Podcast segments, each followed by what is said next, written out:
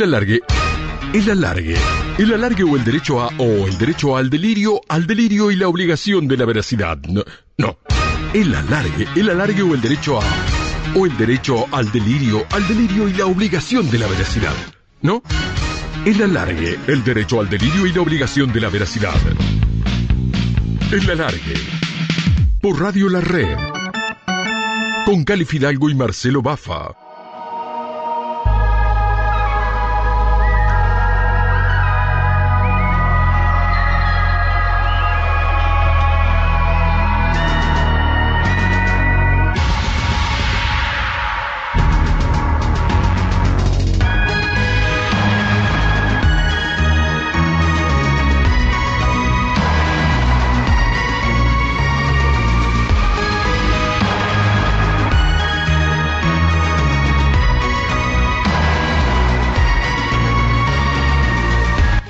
¿Usted qué piensa? ¿Que usted fue llevado hasta estos objetos o lo llevaron hasta otro lugar? ¿Se alejaron de ese lugar? ¿Qué es lo que cree? Para los que no creen, podría haber sido una cosa, un desmayo o cualquier cosa común. Para mí, realmente, si pusieran, yo pudiera especular, y voy a especular un poco, posiblemente haya sido no raptado, pero a lo mejor pude haber, haber pasado una red de tiempo, me hayan llevado para allá, no tengo idea. O sea, no puedo verificarlo porque yo no me acuerdo nada. Ahora, ¿a usted no le gustaría someterse a un tratamiento hipnótico con la posibilidad de poder recordar esos 15 minutos que tiene totalmente vacío en su mente? Encantado, no me negaría bajo ningún punto de vista porque tanto yo como montones y ahora más que nunca millones de seres estarán interesados a ver qué pasó y más, más yo que me sirvió la experiencia, así que yo encantado para poder ver qué pasó durante 15 minutos. A lo mejor descubro algo y a lo mejor me dieron el número de apoyo a gol y yo no lo sé, así que, así que tengo que... Yo lo haría encantado, no tendría problema. Con este testimonio arranca Historias Extrañas de hoy. Lo presento a Alejandro Agostinelli y así sin más preámbulo le pregunto ¿qué es esto? ¿Qué es esto? Mira, lo que acabamos de escuchar es el fragmento de una entrevista que le hizo en el año 1977 un, un periodista de Canal 13 de la Universidad Católica de Chile Sí. a un cabo de, de las Fuerzas Armadas chilenas, Armando Valdés. Eh, bueno, es un, es un material, digamos, eh, importantísimo para entender de qué vamos a hablar hoy, porque eh, así, con ese testimonio, con esa explicación, Mm. se da inicio al, al gran mito del caso del Cabo Valdés, un, un militar que, en- bueno, vamos a, a remontarnos a la historia, el 25 de abril de 1977, eh, Armando Valdés Garrido, que era en ese momento cabo segundo de- del ejército de Chile, junto a, a un grupo de siete soldados que todos pertenecían a, a un mismo destacamento, un, de un regimiento que se llama Huamachuco. Mm. Bueno, estaban cumpliendo servicio dentro de una caballeriza que estaba ubicada eh, al norte, el extremo norte del país, en, en un lugar que se llama Pampa Yuscuma. Mm. Es un sector de la precordillera andina, eh, cerca de, de una... Bueno, la población más cercana es Putre. Mm. Eh, estamos hablando de un lugar que está ubicado a unos mil kilómetros de Santiago, ¿no? Al Mm. norte, para tener el mapa un poco en la cabeza. Los, los, los conscriptos y Valdés, que en ese, que en ese momento era el mayor, pero aún siendo el mayor, era un tipo joven, tenía 23 años, pasaron esa, estaban pasando esa noche en el lugar, eh, eh, digamos, esa madrugada, una madrugada de muchísimo frío, de muchísimo frío, dentro de refugiados dentro de unas caballerizas, eh, contando historias. eh, no, él, eh, bueno, obviamente lo entrevisté a Valdés, Mm.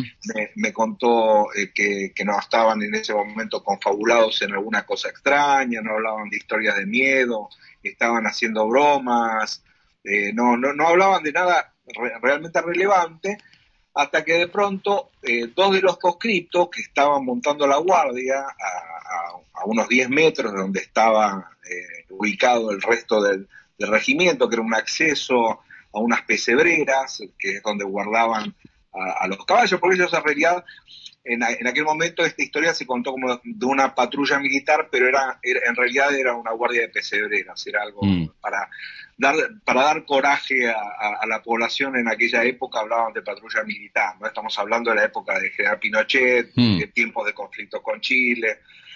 Y esos dos conscriptos, Juan Reyes y Pedro Rosales, que estaban montando la guardia, que que, digamos, que de hecho eh, eran los encargados de evitar que los animales se escaparan, en realidad, más que, que, que, de guardia militar, eh, se mantenían relativamente cerca del resto del grupo y a viva voz se iban comunicando, ¿no? La noche era muy negra, sin luna. Pasada medianoche, un horario que, es polémico, que no, mm. nunca se pudo precisar del todo, Rosales vio bajar detrás de unos cerros una luz, ¿no? Mm. Un destello como una especie de meteorito que cae eh, detrás y, bueno, le, comenta esto Rosales a, Valdés, eh, Valdés dijo, bueno, pudo haber sido un camión que bajaba por la ruta, un meteorito. Mm.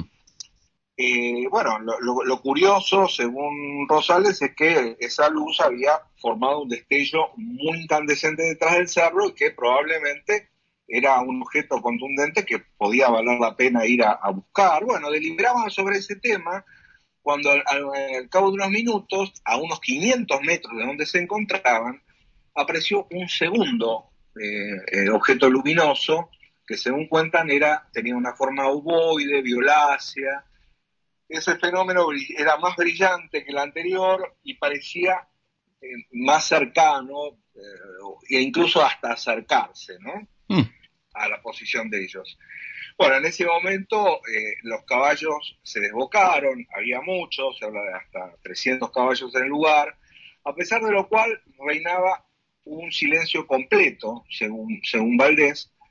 entraron igualmente en pánico. Valdés cuenta que no, al no saber qué hacer, ¿no? Porque, claro, ellos estaban desarmados, ¿no? Mm. Algo que ellos en la época no, lo, no podían contarlo, a los, a los medios que no tenían armas, o sea que no podían, estaban indefensos realmente esa madrugada. Claro, claro, además en esa época creo que no sé, terminaban, terminaban mal.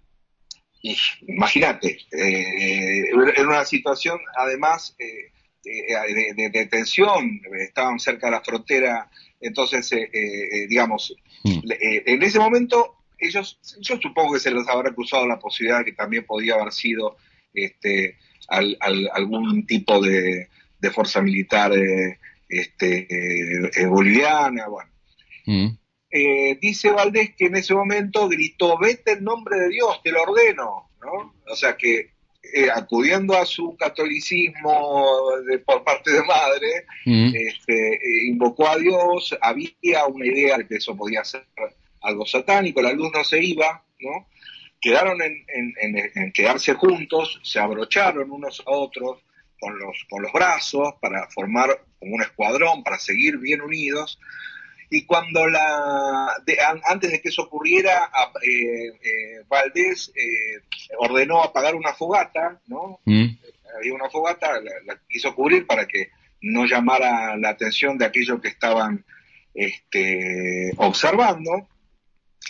Y de pronto Valdés hizo al rato, más o menos a la media hora de esta situación de tensión, hizo algo imprevisto. Comenzó a avanzar. Se metió en la negrura de la noche, alejándose del grupo, y en ese momento los conscriptos que intentaron detenerlo, eh, él siguió, digamos, siguió adelante, lo perdieron de vista, ya a unos 4 o 5 metros eh, se perdía la visión de, hacia dónde se dirigía. Este, bueno, él después contó que, que, eso fue como una especie de comunicación con la luz, que, que, no sabía si decir que aquello era algo maravilloso o espantoso, de toda una serie de explicaciones, pero la cuestión es que los soldados quedaron aterrorizados por la luz, sin su jefe, que tardaba en regresar, y cuando pasaron más o menos 15 minutos, dicen, salieron, decidieron salir a buscarlo. Bueno, cuando deciden salir a buscarlo, eh, un conscripto siente un golpe seco, ¿no? Sobre unos matorrales, mm. y dijo, muchachos, se escuchan. Era Valdés pidiendo ayuda. Bueno, los vio, se desplomó frente a ellos, él, él estaba, una, estaba eh, con la ropa muy desarreglada, eh, eh, parecía como forcejear contra fuerzas invisibles, una situación así muy mística, la- la- el estado de, de- de él, eh, lo, lo- lo retienen. Y, y en un momento dice, ustedes nunca sabrán quiénes somos ni de dónde venimos, pero Mm. pronto volveremos. Punto ahí, punto ahí, punto ahí. Está contando Alejandro Gostinelli en Historias Extrañas, sigan su blog, factoreblog.com, el caso del Cabo Valdés, que, que, por mucho tiempo ha sido el más célebre de la ufología chilena, ocurrido hace más de 40 años. Siga, Alejandro. Bueno, cuando, cuando dice esta frase, que, que, eh, realmente fue la frase que consagró el misterio, ¿no? Mm. Porque de un tipo que en, ese contexto, en una escena eh, semejante, cuando regresa, suelta semejante frase, vos, ¿qué te imaginas? Está eh, poseído por una fuerza que le hace decir eso, ¿no es cierto? Sí, hablar. Después de, después de esto, eh, eh, Valdés se durmió, a las 6 de la mañana se despierta y sale a pedir ayuda porque los soldados estaban completamente fuera de control. Ujú. Al salir a la ciudad, bueno, va hasta Putre, recoge a, a- a un maestro de escuela, Pedro Araneda, que era un profesor de artesanía, que, que le interesaba el tema, ¿no?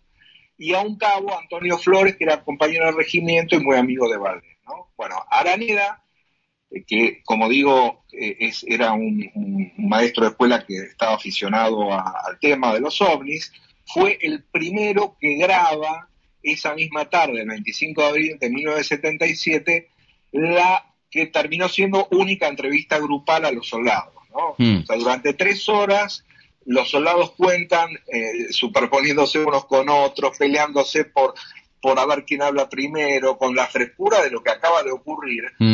Eh, eh, cuentan todo lo que eh, eh, había ocurrido hacía escasas horas, con lo cual esto de, eh, inmediatamente uno lo que descarta que es la posibilidad de una broma, ¿no? Claro. porque todas esas voces atropellándose para describir algo que los había aterrorizado esa madrugada no no no no no da lugar a, a- a suponer que se trata de, de- De una joda. de un fraude, de una joda. bueno.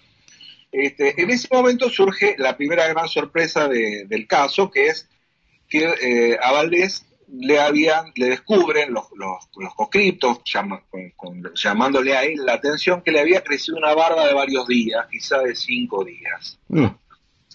Y otra cuestión que, que observan en el reloj, que no se sabe tampoco si, si él lo, lo dice o si lo dicen los, los conscriptos, que marcaba el 30 de abril, como Mm. si hubieran pasado cinco días. Es decir, barba y reloj acompañaban esta idea de que Valdés había hecho un viaje al futuro, ¿no? Eh, en 15 minutos. Mm. Él, por supuesto, no, no, no contaba nada, porque no recordaba, afirmaba todo el tiempo que no recordaba nada de nada. Esa laguna en su mente, ese vacío, ese, ese, ese silencio que mantuvo durante muchos años Valdés respecto a lo que ocurrió durante esos más o menos 15 minutos, probablemente hayan sido menos, eh, inspiró una de las historias más asombrosas de la ufología probablemente por eso, porque eh, ese hueco, en el, ese supuesto hueco en el Mm. tiempo, eh, desata nuestra imaginación, ¿no? ¿Qué te parece? Desde, desde entonces, Valdés fue cambiando de versiones, entre el 77 y el 99 dijo que había sufrido un borrón en su mente, más adelante dijo que, bueno, llegó a decir que, no era imposible de recuperar, este, después dijo, empezó a decir que había una verdad que lo perseguía, ¿no? Desde que empezó a decir que había una verdad que lo perseguía, eh, bueno, de, de eso soy testigo auditivo directo, porque ya a principios de los 90 eh, ya había hablado con él eh, para la revista Conozca Más, no me quiso dar la entrevista en aquel momento, pero hablamos brevemente por teléfono y me dijo, bueno, que él eh, había hecho otra interpretación de su experiencia, él creía que lo que había vivido eh, tenía que ver con fuerzas de- de- demoníacas, Ujú. él se había vuelto evangélico a partir del año 83, y esa verdad que lo perseguía era algo que no podía contar, ni siquiera lo contó en el año 99 cuando le dieron 20 mil dólares para ir a un programa de televisión, Ah, bueno. se había desafectado de- del, del, este, del ejército, eh, lo, lo invitaron a un programa de televisión y digamos que paseó al conductor durante un largo rato, contó su experiencia con la luz, que efectivamente es algo que no, eh, no cabe en duda, digamos que ellos estuvieron frente a algo que en aquel momento no pudieron explicar, Mm. eh, pero no habló de cuál era aquella verdad que eh, lo, lo perturbaba, que lo perseguía, ¿no? Eh, Era sobre eso que yo precisamente quería hablar con él algún- alguna vez. Bueno, eh, finalmente en el, en el año 2007, eh, junto con un colega y amigo, eh, Diego Zúñiga, Mm. un gran periodista que además eh, un conocedor profundo de esta historia y, y tal vez uno de los primeros, junto con Patricio Abusleme, el que ya mencionamos que, que fue la persona que, que subió el, el- el video en donde pudimos, del audio donde pudimos escucharlo a, a Valdés contando su historia, que escribió un gran libro, un gran libro sobre, sobre el tema, Busleme, el único mono- el libro monográfico que hay sobre la cuestión. Mm. Eh, eh, bueno, eh, finalmente esa, en esa oportunidad del 2007 pudimos este, tener eh, aquella entrevista con, con Valdés, Mm. una entrevista bueno, por la que yo había estado bregando desde hacía muchos años. Eh, por, por- finalmente yo creo que fue por insistencia Mm. que, que me terminó dando la, la entrevista. Eh, y, y en el curso de esa entrevista, Valdés hace la siguiente confesión. Upa, Vamos a escucharla. dale. Incluso hay uno que dice por ahí que yo lo tengo muy cap- tengo muy claro, él dice fue a un lado y fue como que iba a, iba a orinar, dice un soldado. Ese te vio. Ese te vio que a Claro, la vuelta. claro. Pero igual después, él igual cae en, el, en, el, en lo demás. ¿Entendés? Entonces ahora, ahora yo te digo que en el lugar que estaba temblaba de pie a cabeza. Temblaba de pies a cabeza de lo que estaba ocurriendo. Y todavía no puedo explicar por qué hice lo que hice. ¿Pero fuiste a orinar? Sí. Tan perdido no estaba entonces. No, pues el soldado que dice eso no estaba. Pero él dice, parece como que. Claro, como igual parece como- como- pero, como él, si- pero él cae en el resto del juego de los Claro, porque está solo frente a siete personas que dicen lo contrario. Claro. Ahora, ahora yo te digo, tiene razón, dásela. ahora yo te digo, ahora yo te digo eh, el gran problema es justamente lo que decía Patricio, es que tanto libro, historia y páginas en, la- en- en internet, de mi caso, porque hoy día mi caso es casi la piedra angular de la ufología mundial. Por decir, de los 30 casos más, de los 10 más bullidos, el mío viene siendo como una piedra angular. O sea, mucha gente dice, lo mismo que me ocurrió, me ocurrió a mí me ocurrió lo mismo. Ah, es verdad, lo mismo. A mí se me han acercado cientos de gente a contarme cosas que yo lo escucho aquí y perdóname, digo, digo para adentro, está loco. Ah, bueno, ah, bueno. Listo, quedamos así. Con ese monosílabo, con ese monosílabo, Valdés liquidaba 30 años de misterio, como escribieron un artículo en aquella época, este, como se licúan las pastillas para aromatizar inodoros. Se disolvió. el misterio. Si nosotros esta vez creemos en la versión de Valdés, la abducción más increíble del siglo XX se reducía a un pobre caso de incontinencia urinaria, digamos. El hombre había tenido ganas de hacer pis. No. Eh, con lo cual, eh, este, entendemos perfectamente los rodeos que había dado Valdés a lo largo de todos estos años para contar su verdad. Una verdad que él además iba a difundir eh, publicando un libro que él afirmaba que durante muchos años dijo que estaba escribiendo y que nunca terminó de salir, dando diferentes excusas, ese libro nunca, nunca se publicó. Este, ahora, eh, aún así, eh, dando esa respuesta, eh, que, que él nunca se había alejado, que había, eh, había bueno, él lo que cuenta mm, en forma más completa es que estuvo todo el tiempo arriba de una pirca, una pirca es una, Mm. una, una cantidad de piedras amontonadas, una pequeña pirca, desde donde siempre observaba y escuchaba lo que ocurría, ¿no? Lo que hablaban los coquitos, cuando decidieron salir a buscar fue cuando eh, se dio cuenta que, que ellos estaban más alucinados que él con la situación, su desaparición había, los había hecho entrar en pánico, entonces eh, dice, bueno, acá me aparezco. Y este, eso es lo que él dice que no encuentra explicación, por qué actuó de esa manera, ¿no? Él dice que no fue una broma consciente, que fue algo que no puede explicar. Imagínate que es bastante Mm. vergonzoso reconocer después de tantos años, Claro. que vos le hiciste una, Una joda a broma tus amigos. compañeros. Él siempre quiso hablar con sus compañeros para hablar, para explicarles esto, porque no, no quería que se enojaran. Eh, bueno, los compañeros nunca quisieron hablar con él, ellos siempre pensaron que él había eh, ganado dinero con una historia que en realidad habían vivido ellos. Ellos tampoco se mostraron nunca muy interesados en hablar. A- al, al propio Abuleme le costó mucho entre- eh, lograr entrevistas con, con todos los conflictos. Yo llegué a hablar solamente con dos de ellos, eh, con uno de ellos que era muy huidizo solamente por teléfono. Eh, y bueno, cuando Valdés reaparece dando ese salto, eh, uno se pregunta, ¿no? Mm. Eh, siempre estuvo consciente, ¿por qué miraba a los, a los dice, no, no tengo ninguna explicación para dar. Pero, ¿para qué no tenés explicación? Bueno, de por qué hice eso, ¿no? Y él, lo que en un momento de entrevista dice, muy interesante, es que muchas veces en su vida hizo cosas en el filo de la desgracia, ¿no? Uh, eh, hizo cosas raras, que tiene como esa, esa tendencia a, a jugar al límite. Eh, probablemente haya sido así.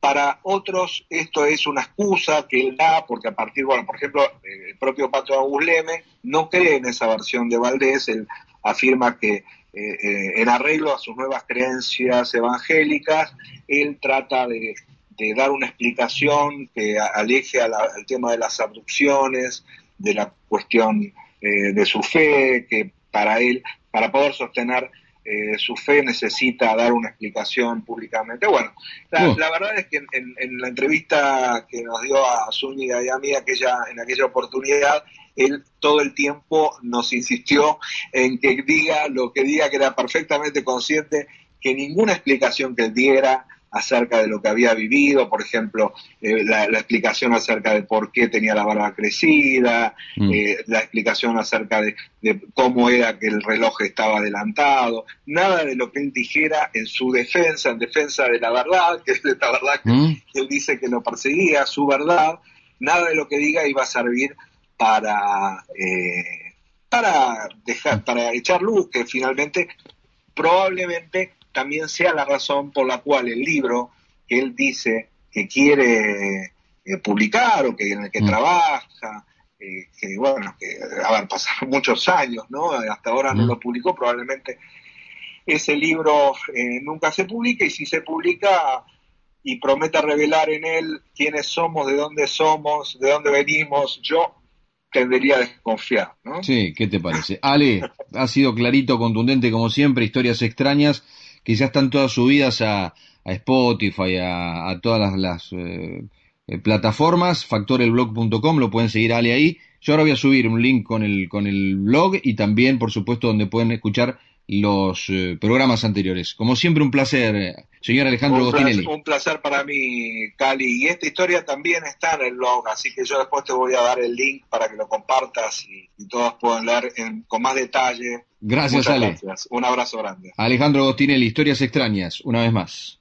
Este es un mensaje para ti de El Alargue. My bark is worse than my bite. Un programa distinto a todo lo conocido o por conocer. El Alargue. Con la inevitable conducción del hambre y las ganas de comer. Por Radio La Red.